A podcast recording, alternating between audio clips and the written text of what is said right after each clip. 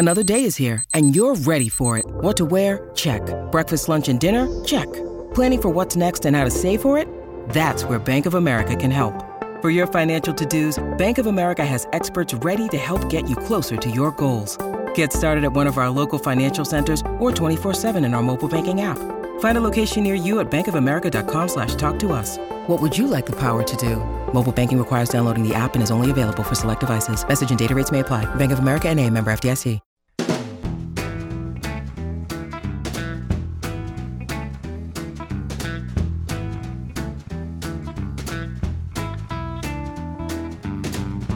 Welcome to a new episode of Land Grant Holy Land in Conversation. My name is Matt Tamanini.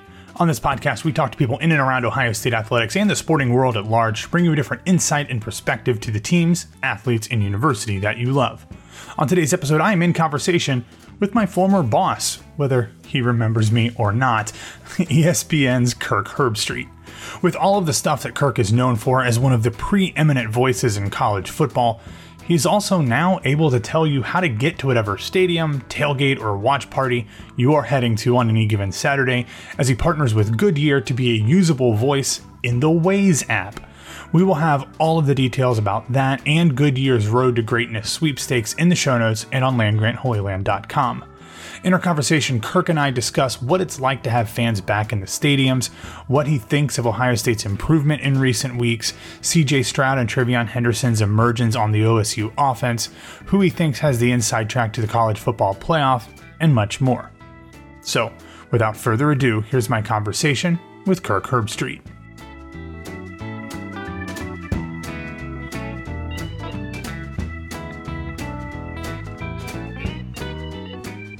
Great. Hey, Kirk, how you doing? I'm great. How you doing, man? Haven't talked to you in a while. Yeah, it's nice to hear from you, and uh, I appreciate you doing this. I know we don't have a ton of time, so we can just dive in if that's good with you. Yeah, of course. Awesome. Well, uh, I think all Buckeye fans know you've done so much in your career between game day and, and national championships, calling for national championships and Monday Night Football. But I mean, did you ever really think that you would get to the point in your career where you were giving people directions via a GPS app? Like, that's pretty big.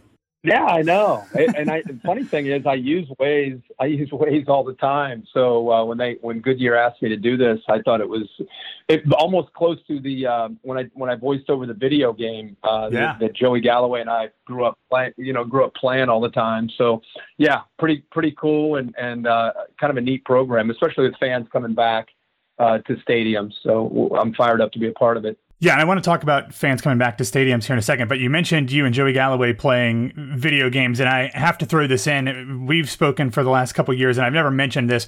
I was uh, an intern on your radio show at 1460 20 years ago, and I always remember Joey Galloway would do the Joey Galloway show on Thursdays, and you guys would always come in right before the show because you had to finish your last EA college football game before you headed over to the studio. So I always yeah. loved that memory from when I was back in school. But um, you you meant that's that's so funny.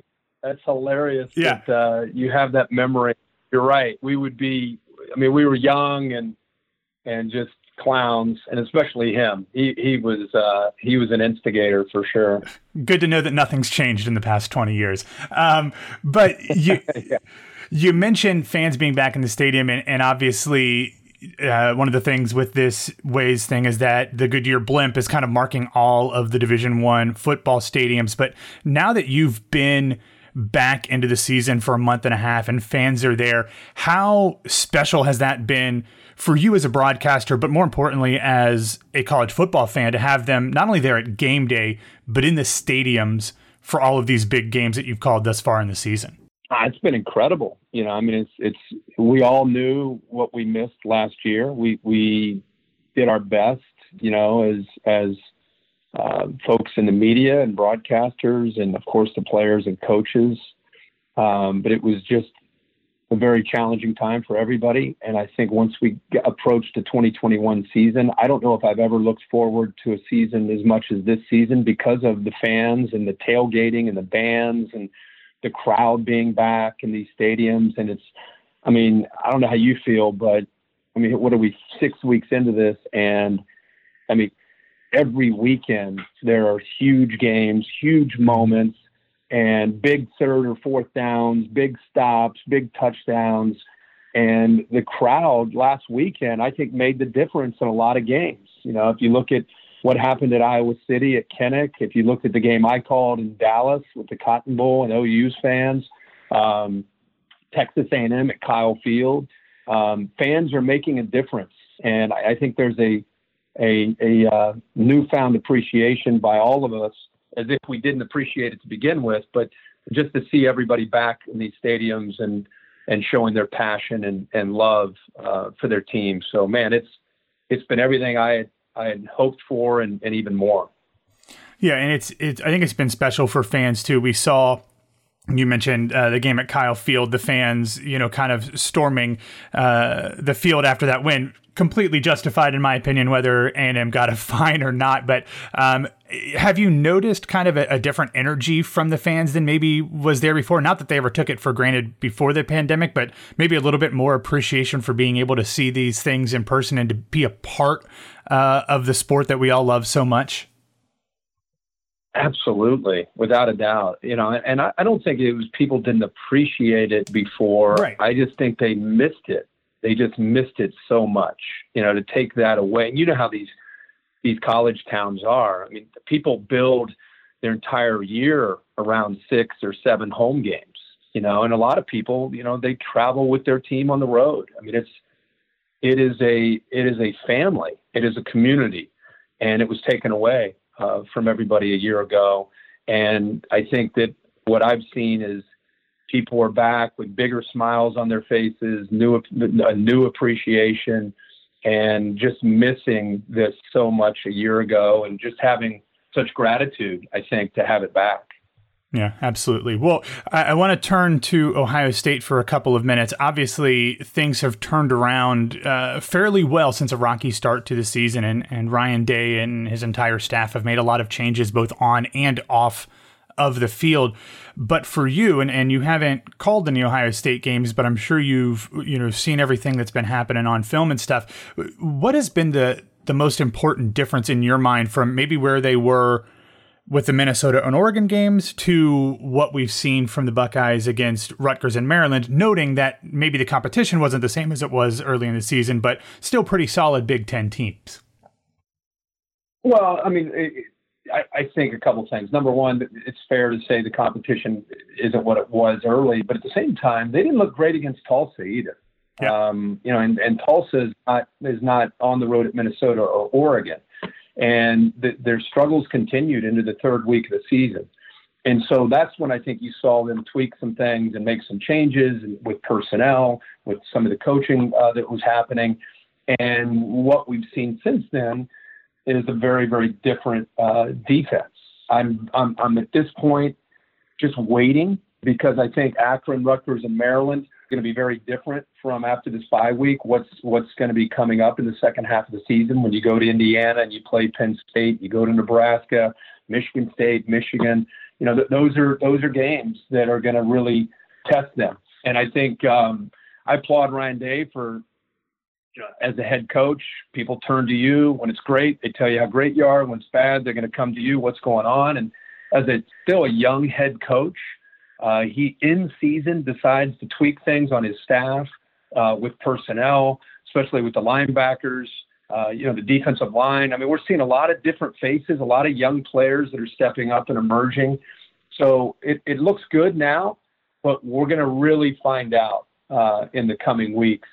Are they going to have to outscore people, or is, are they a complete team?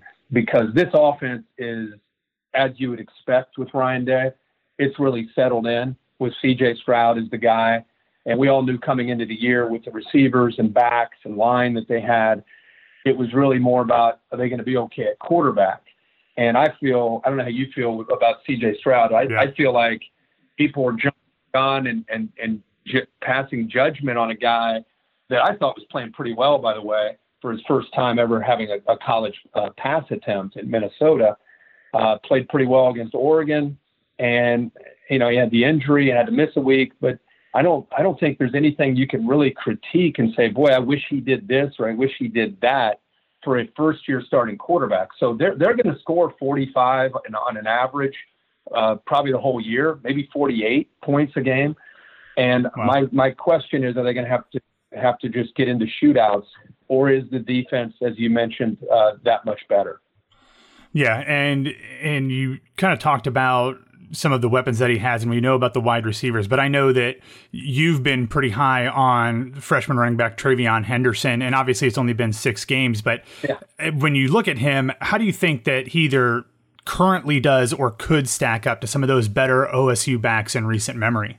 Well, it's terrifying what he's what he's doing. I mean, he's first of all, he, he I, I the reason I was high on him before there was a snap is obviously I I'm I'm able to to talk with with guys and get some real information on boy how's this you know how's this guy look how's that guy look and every mm-hmm. time I would ask anybody how, how's the freshman back look it was an eyebrow raise like oh my gosh wait wait till you see this guy and I'm like really and then the next guy how's that how's that back TreVeyon Henderson oh my gosh and so it was and, and there's very very few players before they played a snap where it was across the board. Every coach and every player I talked to um, gave me that same reaction. So that made me say before the, I think it was week zero, keep an eye on this guy, TreVeyon Henderson. Yeah. And it wasn't as if I had, you know, studied his high school tape. It was just every single person that I talked to with on the staff and every player gave me the same reaction. And sure enough, they were right. This kid's averaging almost nine yards a carry. Um, so he's he's an electrifying talent. He's physical. I mean, he's 215 pounds. He's got great vision, great patience. Uh, as you know, Ohio State over the years has had uh, just historic running back play. And I don't want to, at this point, six games in, try to stack him up and where he might be. But I, I, I can just tell you that the sky is the limit for this guy. Let's, I'm knocking on yeah. wood. Let's hope he stays healthy. Uh, and I think he'll have a lot to do with the kind of run they make in the second half um, coming up here. But yeah, I mean, you, you throw him in with those three receivers that they have and the way they're throwing the ball, they're just, they are a balanced, explosive offense and as good as there is right now in the country. Yeah. Well, to to wrap up, Kirk, Goodyear is hosting a Road to Greatness sweepstakes through November 13th where fans can submit predictions for who will make the championship. So if you're going to ask fans to do this, I think it's only fair as we sit 6 weeks in to ask you who do you think at this point has the inside track to either make the college football playoff or that championship game? That is a, you know what's great about that, and I'm not trying to avoid it. I've never been more excited about the playoff than I am this year because it's just throw anybody out there. I mean, it's it's. Uh, I think Georgia's going to be in there. Um, I, I think the the winner of the Big Ten. You know, I think Ohio State is still the team to beat in the Big Ten. I think they're going to be uh, in the playoff. I think the UC Bearcats have a legitimate shot. Mm-hmm. You know, I mean, they, they still are going to need some help. I think because if Oklahoma gets there undefeated, um, you know that that yeah, that's that's going to be a team that would be there. I think Oklahoma with Caleb Williams, their freshman and quarterback, really changed their energy. We'll see where that goes uh, from there. I don't think the ACC is going to have a team. I don't think the Pac-12 is going to have a team. So it really gets interesting to see this whole like if Alabama wins out and beats Georgia, there's probably two teams out of the SEC. Yeah. Um, and you throw Ohio State there and Cincinnati in there. So I don't know, man. It's uh, it's wide open. Like I said, I've never been more excited about. Uh, there's so many teams that legitimately have a shot to control their own destiny. It's great. Yeah, the season's been great so far, uh, especially coming out of the the wonky year we had in 2020, and we enjoy having uh, you guide us through it all, Kirk. So thanks so much for taking the time to chat today, and we'll be uh, uh watching the rest of the season. Okay, thanks, man. Appreciate it.